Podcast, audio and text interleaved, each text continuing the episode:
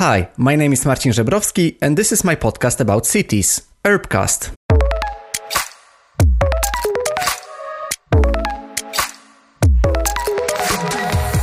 Hey, and welcome to the new episode of Urbcast, a podcast about cities. Today, I will be talking with Robert Martin, who is the architect, industrial PhD fellow, and head of mobility at JAJA Architects. With Robert, I will continue the vast topic of mobility. And this is mostly because Robert was involved in many projects that aimed at creating a planning framework to positively integrate future transport technologies into cities. I asked Robert also to explain the, his working methodology of backcasting and prototyping, uh, which is very interesting, I think.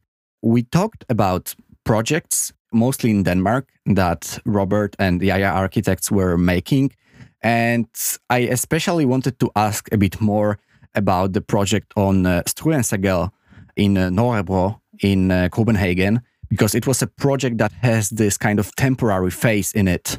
And I think that testing changes in cities temporarily before you make this final decision or before you uh, allow the citizens to vote upon some solution is extremely, extremely valuable and extremely smart idea. We also talked about the mobility pyramid, which was kind of famous image that was uh, recently shown by Robert on uh, LinkedIn, for example, or on JAJA's uh, website. And I asked Robert to explain it a little bit more. We conclude with the future of mobility in Copenhagen. At the end, I'm just curious. I asked Robert this, this extremely broad question What can we do today to reduce the car use? And it is like a topic with probably endless possibilities, endless questions, but I think we managed to somehow answer this question. So, welcome to another episode, which will take you further from the talk with Sophia, more into the detail of backcasting and prototyping and projects that uh, Robert, together with the team, is doing.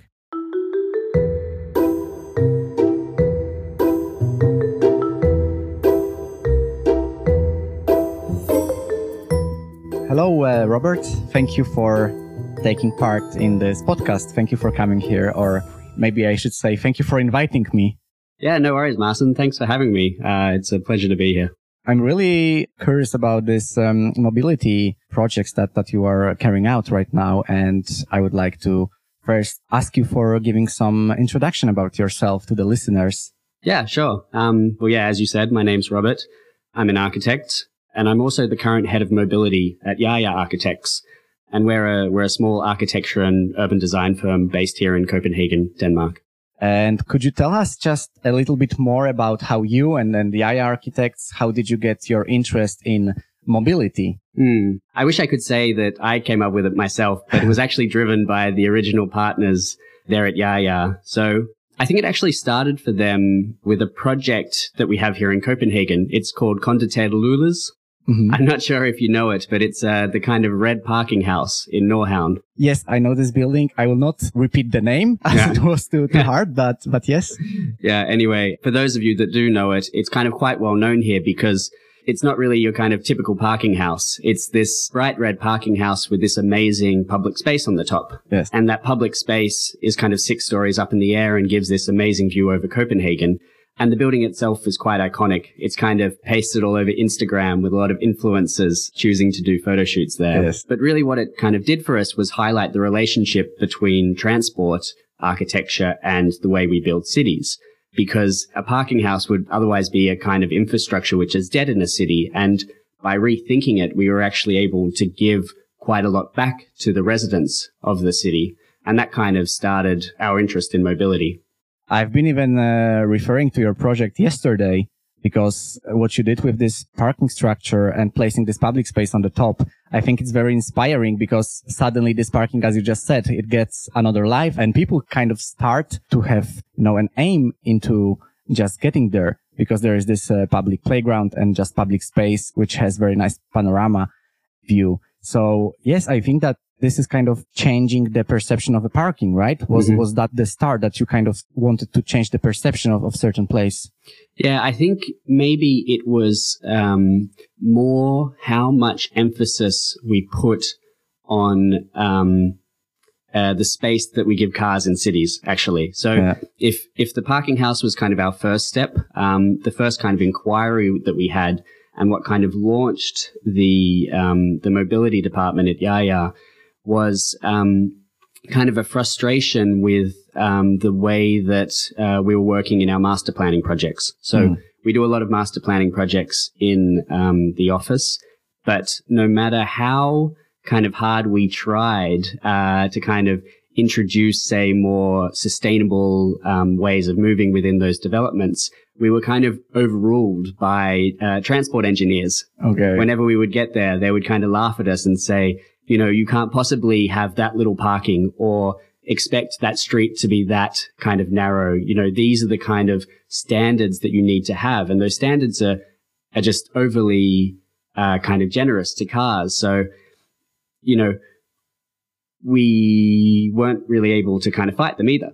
So like we didn't really have the knowledge. So we were kind of stuck in um, a, a kind of um, area where we didn't know what to do. So by launching the mobility department, it was kind of a way for us to really engage and see if we could push the envelope a little bit to kind of try and change those habits, which are really based off kind of modernist planning principles, Mm. you know, from 60 years ago. But so when you realize that actually mobility is very important part of a project, when you are planning a city, when you are planning a, let's say a district and you start thinking about mobility, but does mobility come first or it's just one of many layers? Yeah, I mean, it's hard for me to say because I'm so into this Yeah. right now. I mean, for me, I think mobility is one of the fundamental parts of city making.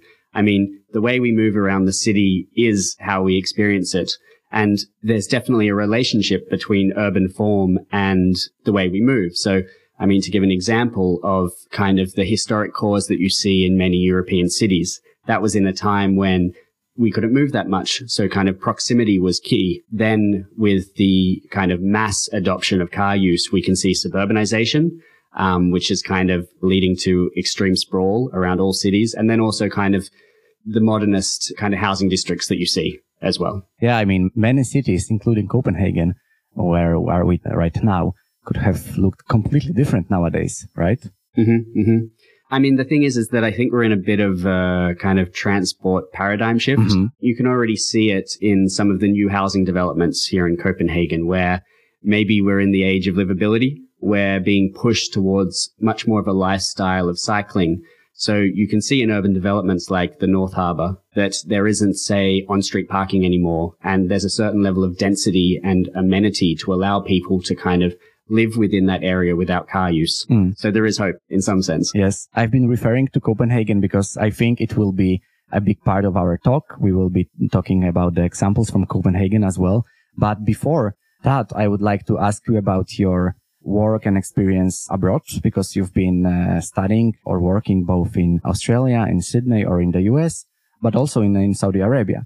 And that was, of course, way different, right? And I wanted to, to ask you, how did it influence you? hmm hmm I think it's funny because it's only, say, Copenhagen and the US have I been so aware of mobility. Mhm. Uh, because that's kind of since I've started working in this space, whereas Saudi Arabia and Australia was, was, was much more kind of, um, uh, internal, Yes. right? And, and it's only upon reflecting it now that I kind of understand it because, uh, I, I grew up in Australia, um, in kind of a fringe part of Sydney. So I wouldn't say it's really the city, but I wouldn't quite say it's the country. It's kind of a transitional space and, um, public transport is, is fairly rare in that area. And so as soon as one turns 16, they, um, you know, they're forced to get a car because there isn't that many other options to get around. But when I moved to Sydney, uh, so the kind of center um, city uh, for university, I, I kind of sold my car within Mhm. six months because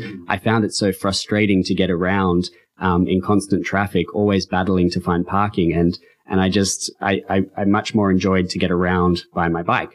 Um, so I kind of sold the car because of my urban environment without even thinking about it.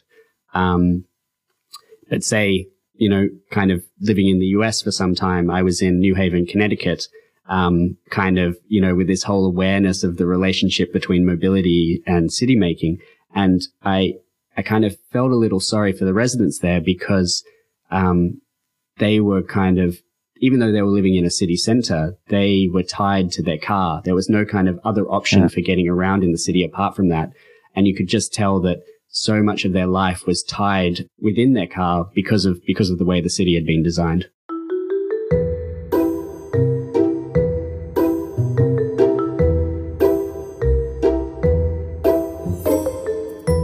Yes, and I can just relate that it happens everywhere when I was growing up uh, back in Poland. It was the same for me. As soon as, as I turned 18, I made the driving license and I got the first car, a small mm-hmm. old car, because that was like a natural path for, for many of us. And that's why I think that our talk is very important because we can have some examples from our lives. But when you think about it, it applies everywhere. So I think that this is very important that we start to talk about the mobility in general and maybe start having some projects that will show how it can it be changed.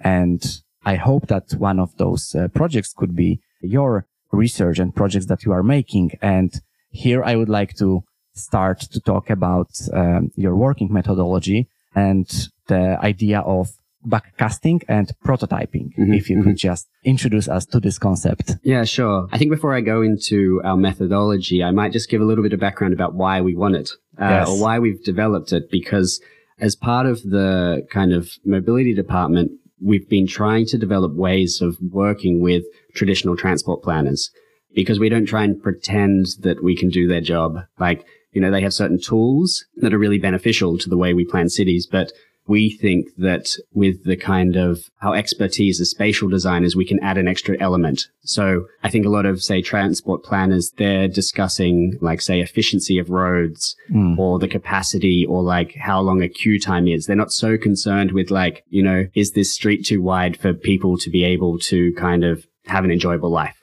right? Like, does it allow spaces for kind of life to unfold? When design meets engineering. Yeah, exactly, exactly. And that's, and that's where we see that you know, we, our work can kind of come in. Now, this methodology that you're um, kind of introducing, this idea of backcasting and forecasting, it's kind of split into two parallel kind of tracks. So backcasting is a concept that is the opposite of forecasting, which is one of the kind of main tools that a lot of, say, those working in engineering disciplines use, which kind of takes historical data and, and mm-hmm. trends and projects that into the future to try and guess, I guess, what, what is going to happen. So backcasting does the opposite. So it's about rather than trying to guess what the future will be, it's about designing it. Like it's saying, what do we want for that future?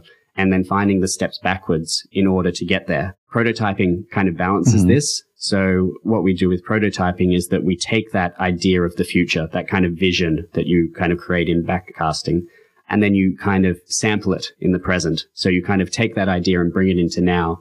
And by doing that, you can kind of gain knowledge and use a feedback to actually understand what does that mean for people? How would it work in principle?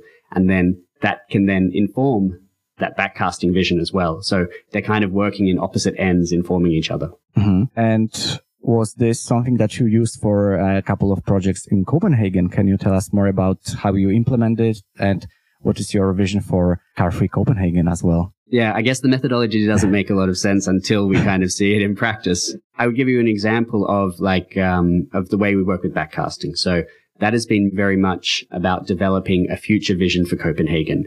And that future vision for Copenhagen is one where we're not relying on car use. It's not set at any point in the future because we don't know when certain technologies are going to come into maturity, but it's more like what would it look like if we didn't have cars on the street? So it's much more about moving with public transport, having lots more greenery and places to live in the street, as well as greater infrastructure for micromobility kind of devices, such as kind of bikes and scooters. The way we kind of do this is that we split the city into certain districts, which are kind of each their own traffic island. This is kind of a kind of an engineering traffic concept that's been taken from other cities around Europe. Um, and you kind of create these little mobility zones where I guess it's similar to a 15 minute city that mm-hmm. we're kind of seeing popping up in different parts of Europe. Yeah. But the idea is that you only move between those through more sustainable modes and things like cars cannot move between them. So you kind of limit the mobility options of cars. So people are more likely to use a more sustainable or active form. If that's the kind of backcasting mm-hmm. element.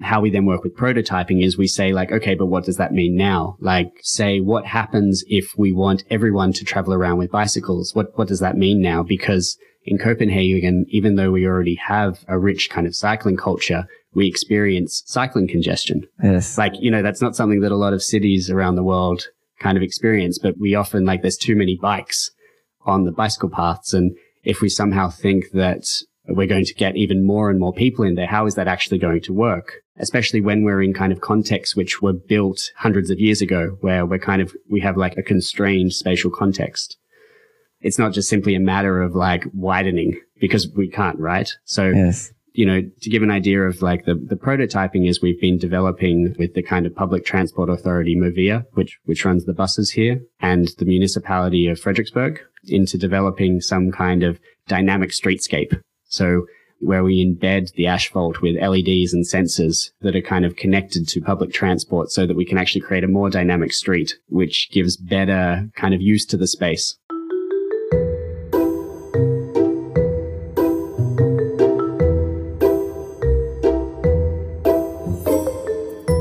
but that's the the reason why we also talk about uh, Copenhagen because I really would like to show in my podcast as well to the listeners that it has some kind of maybe false image of being the ideal city that everything is working perfectly and it's a heaven on earth. But it's not like this. You mentioned the bike traffic and that there are too many bikes. I've been uh, also thinking as well about the cars that it's not that Copenhagen is completely car free it's not that there are no cars at all. There are actually more and more cars to be more precise. And you've been doing some projects in, uh, in Copenhagen and you mentioned, I think already the dynamic street profile. And could we just say a bit more about it? Yeah, sure. Um, yeah, yeah, I totally can explain it a bit more. As I, as I kind of said that there was the kind of LEDs embedded in the road, right? And the kind of idea is that because of the way that we currently work with space in streets, it, a lot of it is based off physical infrastructure. So like a bus stop is a, like a physical point in the road. Same with parking. It's kind of, it's there all the time, mm-hmm. even though it's only used in demand, right? In kind of Copenhagen streets, you know, there's often three lanes and then that, so there's one lane going in either direction and the middle lane is kind of used as a buffer zone to allow for things like a bus stop so that a car can pass or for parking so that cars can still continue. But yeah, as I said, it's only used like in the case of a bus stop once every 20 minutes when in yeah. some of these constrained streets, the bicycle path is only say a meter wide. So when we have kind of larger form bicycles like cargo bikes, which is, you know, one of these technologies that we really want to see in the streets because they can replace cars. They're not so adapted to it. So yeah, anyway, this kind of, this dynamic street profile that we're working with kind of takes away that third lane because it, it kind of creates some kind of dynamism in the street so that we can create a wider bicycle lane and then that thing like that bus stop can only appear when it's needed. Mm-hmm. Does that make sense? Yes, yes, it makes sense. But I was asking about it because I've been to, to the presentation about this project that you gave uh, some time ago and you showed it very, very briefly. It was very short presentation. And, and when I saw it, I was like, hmm, is it that easy? Yeah. But the thing is, it's not that easy. This is, this is the idea of prototyping, right? Like, I mean, it's just simply like, how do we, how do we try and think about that vision in the future today? And I don't necessarily think that that is the answer because there might be problems with pedestrian safety. You know, the idea that we're creating like, you know, these lit up lights in the street to create a buffer zone for the kind of alighting passengers. You know, we don't know if that's actually going to be safe enough. Mm. But, you know, by not doing anything, we're not going to develop any knowledge and the kind of scale of transformation that we need within the city requires us to think of something big, but we kind of need more knowledge before mm. we're able to do that. So I think that's where the kind of prototype of the dynamic street profile comes in. It's about prototyping, which I like a lot, and I will uh, maybe explain it more later why I'm so interested into this part. But still, staying at this topic of prototyping, the ideas, the visions for, for mobility, I would like to talk about the other project, the, the other example, which was, if I pronounce correctly, Struenseegade. Yeah. In uh, one of the districts of Copenhagen, which is called Nørrebro. Mm-hmm. And there was a very, very big role of prototyping in this project. And it was kind of a time limited phase of this prototyping before it, it was or it will be developed further. Could we talk about how those prototyping methods were used in there by you and your mobility team? Mm. So I, will just explain that project first. Yes. because unfortunately it hasn't gone ahead in Copenhagen or it, it hasn't gone ahead yet. But the idea was to kind of transform a residential street in Copenhagen because one of our theses in the mobility department is that when you kind of reduce the reliance on cars and kind of take them away from the built environment, you create spaces of higher quality for the people that live there. Mm-hmm. So our idea was to take away the parking or rather to take away 80% of the parking on a street. So there would still be some parking that could be taken up by like shared cars, but the majority of the road space or the car space would be taken away and, and this would be transformed into different kind of amenities. So like greater on-street parking. I don't know if you've noticed in Copenhagen, but bikes are kind of littered everywhere because we don't actually provide kind of adequate mm-hmm. infrastructure, but also kind of like community houses. So places for the residents to come together and cook barbecues or outdoor working spaces, more greenery. There's mm-hmm. a, there's a severe lack of greenery in Copenhagen. Exactly. And, and that's just one of the backsides of Copenhagen that I can really say that strikes me. Mm-hmm. It's not a very green city. Yeah, yeah, yeah. And, and they're having a lot of problems with this because there's so little green space that when it rains, it floods because it can't mm-hmm. be absorbed into the ground. But anyway, back to the, the kind of the street transformation project. The idea would be that in kind of giving up their parking place and in some sense their car the residents would each be given a mobility package. So this mobility package would contain a number of different services. So, you know, it would give them a subscription to the, the bike share and the cargo share, also access to a shared car, as well as public transport for the time of the project, which would last about a year. Now, the reason that we were only doing it for a year is first of all because people are very protective of car parking. Mm-hmm. I think if you say that you're going to take anything away, people get very defensive. But you know, when you say that it's just a trial period for a year, they're much more accepting. Mm-hmm. The idea then would be that after that year, we could kind of put the parking back, but um, still take away, say, 10%. So there would be like a minor upgrade to the street. But what would be more hoping is that the residents would pick to keep the kind of improvements and then they could be finalized and, and kind of made permanent within the street. And how long was this temporary phase, this prototyping? So it would be for a year. One year. Yeah. So for one year, you would remove the cars mm-hmm, mm-hmm. and people would get the packages instead of mm-hmm. uh, mobility and different transportation modes. But I'm just wondering, like, is it enough? Kind of, you know, what should be the incentive for a person to kind of get rid of a car temporary or in a long term? Yeah. I think we have to talk about mobility and car use as kind of changing, right? Like a number of different technologies have kind of come out which could replace cars. We're going to go on a bit of a tangent now, but I think people like to call this, say, unbundling the car, right? So the way we've used cars at the moment is kind of as a vehicle that can do all our journey types.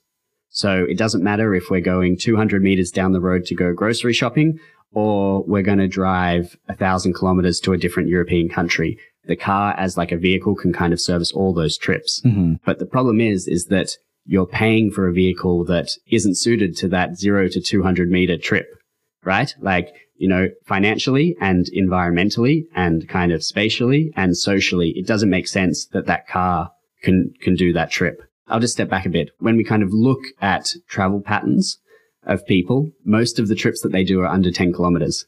So even though you have this car, which is probably best suited to going a couple hundred kilometers, mm-hmm. you're mainly using it for trips that it's not good for. Mm-hmm. And that's why we see so much congestion, right? Like, because everyone's just using it like sitting one person in a five seater car driving under 10 kilometers. But then with the kind of advancements in, say, smartphone technology, which have kind of unlocked the sharing economy, we're moving from having to own one vehicle to being able to access many vehicles in the same way that we kind of do now with Spotify or mm-hmm. Netflix. We can kind of access a scooter, yeah. you know, electric scooter, a bike, a cargo bike, a shared car, and we access that when we need it for a certain trip journey. So to bring that back to the pilot project, it'll eventually just get too expensive for someone to just own a car that sits outside if they're not using it appropriately. When we start to take things like environmental impact and the amount of CO2 that cars release, as when that becomes a tax, for instance, it's not going to make sense for someone to have it. So we're going to need to be able to move to these models where we kind of appropriately use transport for what it's intended to do.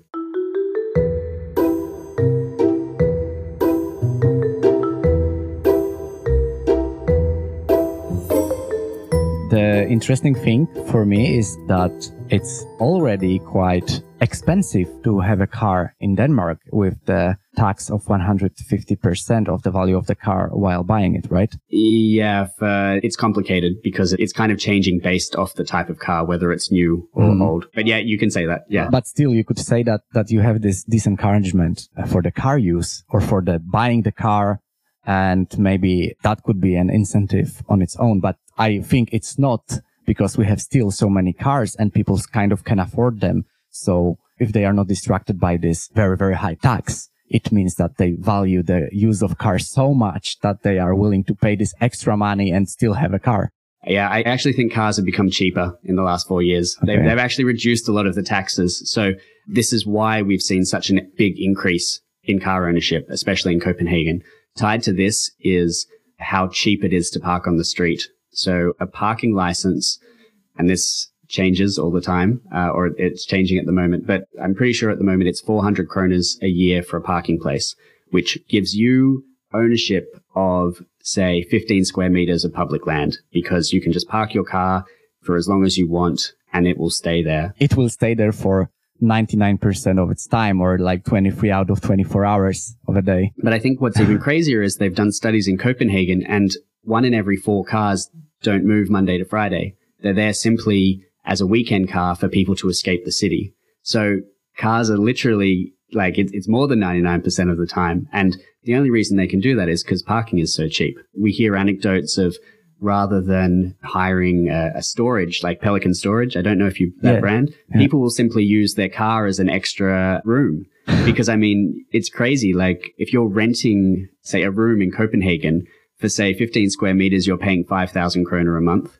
Yet you can pay 400 kroners a year for that same amount of space out on the street. It doesn't make sense. And this is why I think people are, are, kind of using cars so much. That's crazy because it's again, it's similar in other countries and cities. And I can just say something about Warsaw where parking on a street was extremely cheap. It is still, but there was kind of a race recently and the price, I think it was, if I recollect correctly, it was eventually raised for very like low amount, couple of kroners.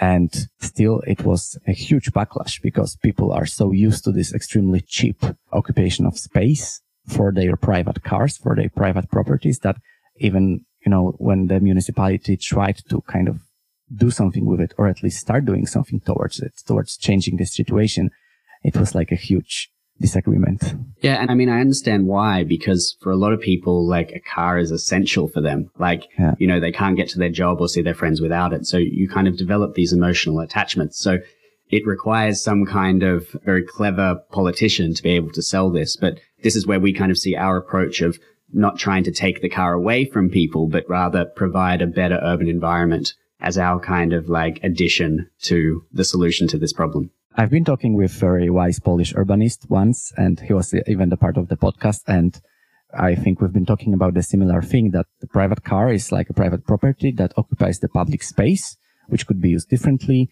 But this is about this, the capture of the private space, uh, of the public space by a private thing and by private property. And we were just laughing that if, you know, if we put the private cars on the street, why can't I put my sofa outside on the street because maybe I don't have space. Mm-hmm. I don't have enough space in my flat. Mm-hmm. So I just want to put my private thing that I'm not using very often. We are not sitting on the sofas for like whole time, right? Mm-hmm, mm-hmm. So why why can't I put it on the on the street? yeah, it is crazy, but I think this is what actually drove the parklet movement in mm-hmm. the US. I'm not sure if you've seen this, where yeah. people were actually renting a car space for a day and then setting up an internet cafe. Yeah. Right. Like they would just kind of put some like fake turf, astroturf on the ground with some chairs and some sofas, and then people would go and hang out. And they would do that once a year as a as a kind of protest, right? And I, yeah. I think that sparked a whole movement. You can see that now in many cities around the world that parklets as a way of just maybe taking one parking space or two parking space and kind of putting in some other amenity is actually, um, say, an, an, inroad to getting people to think, okay, maybe we can use this space for something else yeah. than just car storage.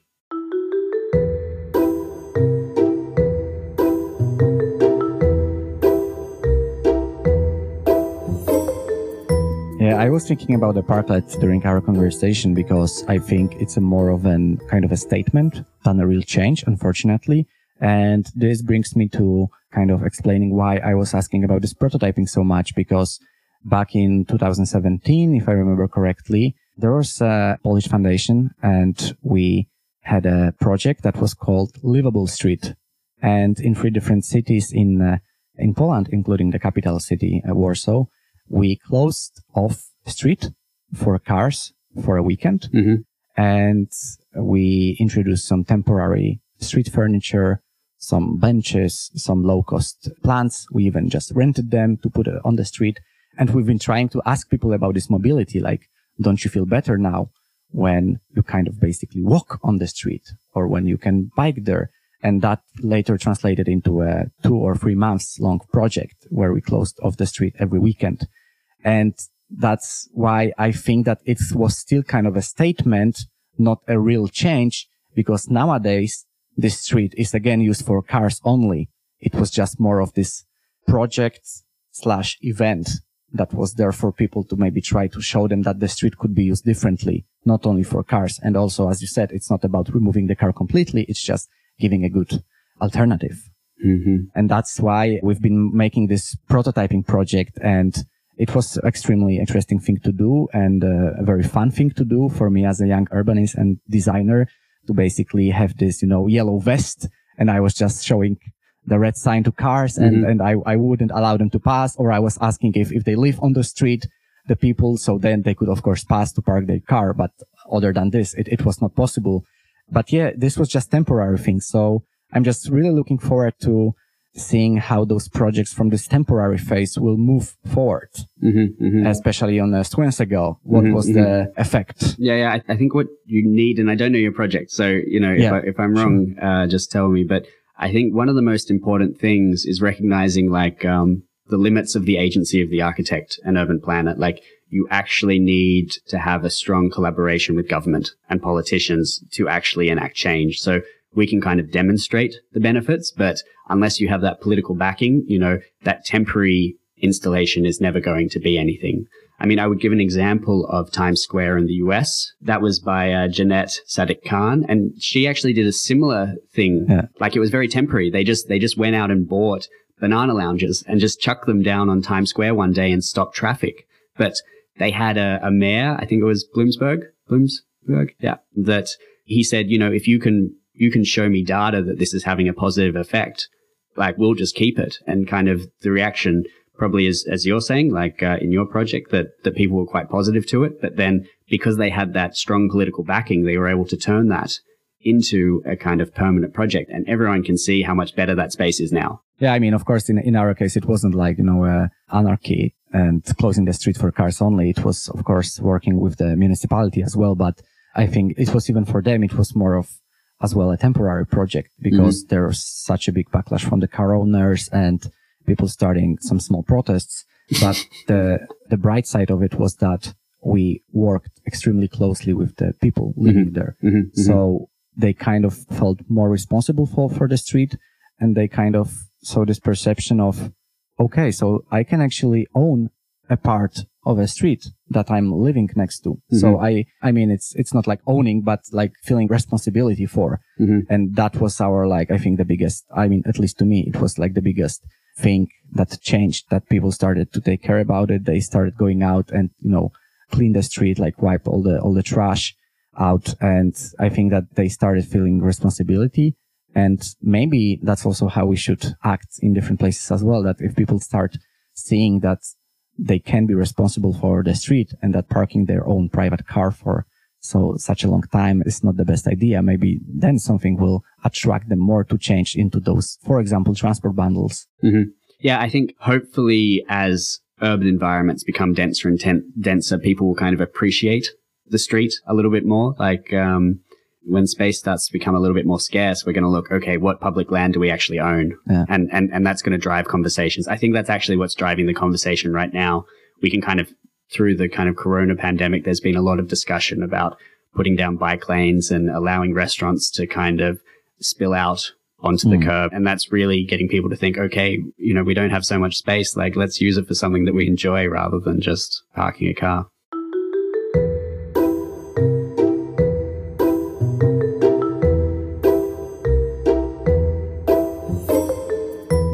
One more thing I wanted to talk about is the mobility pyramid that you have been working on for some time and you recently released it to social media and on LinkedIn. And it got, uh, I, I need to say it got popular. I mean, I, I saw a lot of people talking about it and I was just thinking like, how can we help people understand this pyramid? So it's not that they only see this image, they like it on Facebook, they like it on LinkedIn, and then they just, you know, go for it.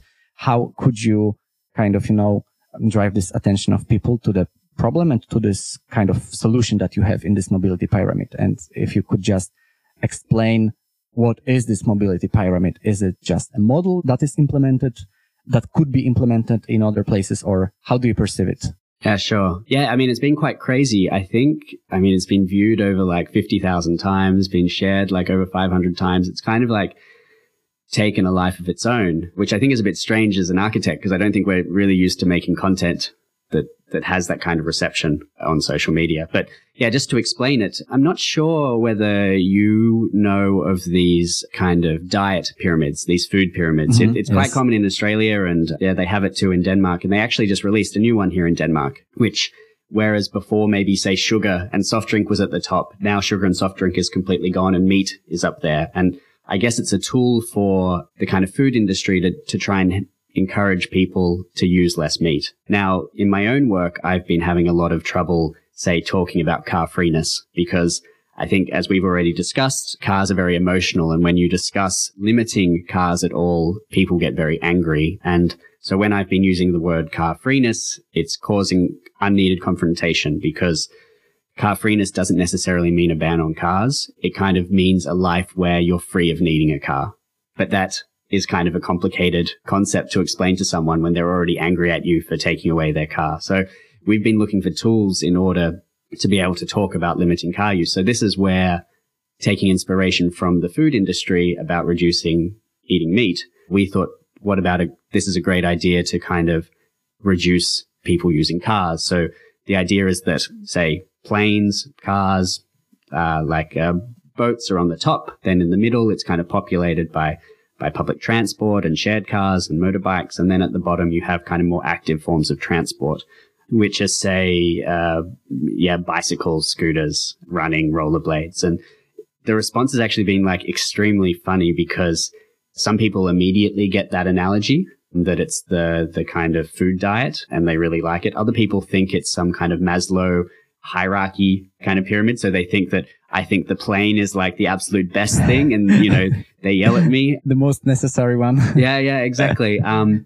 but most of all, I think, or, and, and then also people automatically think it's about commuting. So we have like a kayak there, but, and they're like, oh, that's so funny. Who actually kayaks to work? And, you know, we don't say that it's commuting. We just say it's a mobility pyramid. It's just like how you should move in your environment. So it's not necessarily always transporting yourself to work, but just movement in general. And as this is a podcast, people will only hear it. Yeah. I will just say that we are explaining, we are talking about the image, the mobility pyramid made by uh, JAJA.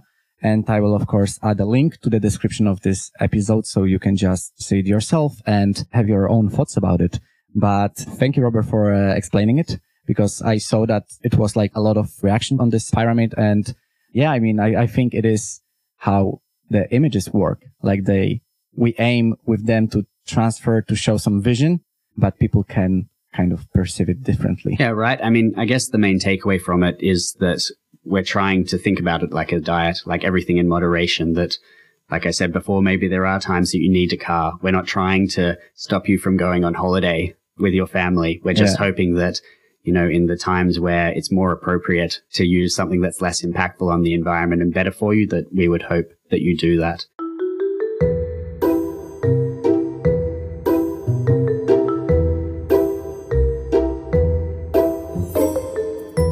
Okay, to conclude it a bit, we started with uh, Copenhagen, and now I would like to ask you about the future of mobility in Copenhagen. And I know it's, it's an extremely broad topic, so let's just focus on that. Even though there are only 9% of trips taken by car one single car ride takes up to 90 times more space than such a ride by public transportation or by bike. And as we said before, cars just, you know, stay still in a garage or on a street for 99% of its time or even more. So what we can do today to reduce the car use? Yeah. I mean, you've hit the nail on the head with the statistic that a car uses like infinitely more time, more time space than, than other modes of transport. I think it depends on the city, right? Like, I don't think, and we are talking about Copenhagen, so I will focus on that, but I think like just by what we suggest here in Copenhagen isn't necessarily replicatable in other cities. They kind of, it's going to need a context driven approach. I would say in Copenhagen, the largest thing that we can do is shift to car sharing models. Like, um, as we already talked about before with the weekend cars, one in four just sit on the street, not being used. And I just think, say, a share car, there are different statistics depending on what study you kind of look at, but they say between five and 13 cars yeah. a single shared card replace. So you know, there's scope within that that those one in four cars that are only used on the weekend could easily shift to uh, a shared car, if not more. So if you want to talk about kind of an immediate effect that might help way into the future and developing a culture around sharing, I would say we really need to look into facilitating better car sharing systems here in Copenhagen. So that would be the biggest step. Yeah, I mean, uh, maybe first, or, yeah, or maybe the, the first. first. Yeah, maybe yeah. the first. I mean, we can talk about like new lines of public transport. We can talk about like, uh, you know, enabling different sharing modes for different types of micromobility. You know, getting more cargo bikes. But I think like something that would immediately impact the city is is something as simple as car sharing. Let's start in one way, and, and, and then we can take it further from there. So I think it's a very wise thing to do. But okay, we managed to kind of wrap it up. And I just wanted to ask you about two more things. And one of them is what book could you recommend to the listeners? It can be about mobility and transportation, but not necessarily. Yeah, it's actually not. I was thinking about this and I think at the moment I much more prefer to read novels than kind of books about architecture and urban design and city planning because I think my day to day job is a lot of that. And so I was hoping to recommend the book called The Three Body Problem Mm-hmm. Uh, it's a Chinese science fiction book uh, okay. that's been translated into English by an author called Liu Cixin, and it's part of a trilogy. And basically, this book and this trilogy spans 60 years into the past from today and then a million years into the future. And it's quite amazing for kind of unpacking all the different challenges that humanity faces over that time period and how they deal with it, kind of from the individual level to the kind of collective and how you know, changing a hundred years, the kind of perspective on how we're going to deal with these challenges changes completely. And so I think it's quite appropriate when we're thinking about wicked problems like climate change and reducing car use and our greenhouse gas emissions to kind of have that perspective in it. So that's why I thought it was an appropriate book that people might like to check out. This sounds interesting. I didn't expect such an answer. and where can listeners follow your professional work, both your like private or work at uh, JAJA? I think LinkedIn is probably the, the best platform to follow us. I think in terms of reaching new professionals and, and having kind of a, a, professional discussion on the work, I think LinkedIn is, is the kind of best platform. So I guess you'll kind of just like put in my handle and anyone can feel free to reach out to me and connect with me on there. Robert, it was a pure pleasure talking to you, and I feel that I uh, learned a lot. And I would like to thank you a lot for talking and for being the part of the of podcast. Yeah, sure. Thanks for having me. It's been fun. And thanks for having me. sure. thank you.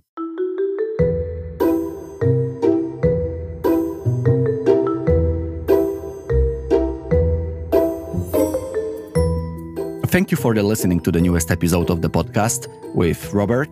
And I hope that we kind of introduced the work of Robert and uh, JAJA architects in mobility, and that we also showed some solutions for changing our cities and adjusting into the more climate friendly modes of transportation, and in general, turning our cities into more friendly to the citizens and to people who are using the different modes of transportation, including bikes, smart mobility, but also cars to me, I wanted to just emphasize that it's not that car is the pure evil and it's like the worst that can happen. Of course, it has many, many drawbacks, but of course, car is still something that we need.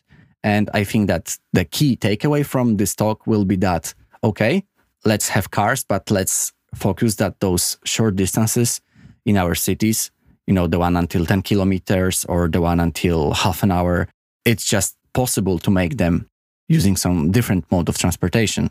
For example, bike or e-scooter or public transportation. And I mean, of course, I mean, we've been basing mostly on Copenhagen and maybe not every city is so bike friendly or has worse transportation in general, but that we should aim to make those especially small short trips within the cities being more sustainable and i mean here not using car to you know make small grocery in your nearest store as robert has been doing some research as well i will just add the links to to the projects that he has been working on and and i hope that our talk encouraged you enough to read more about mobility and basically to think about it more and if you have some thoughts, some questions, some ideas, just feel free to reach out to me or Robert. And yeah, I hope we can have a conversation because this is why I'm creating this podcast. So thank you one more time and see you soon.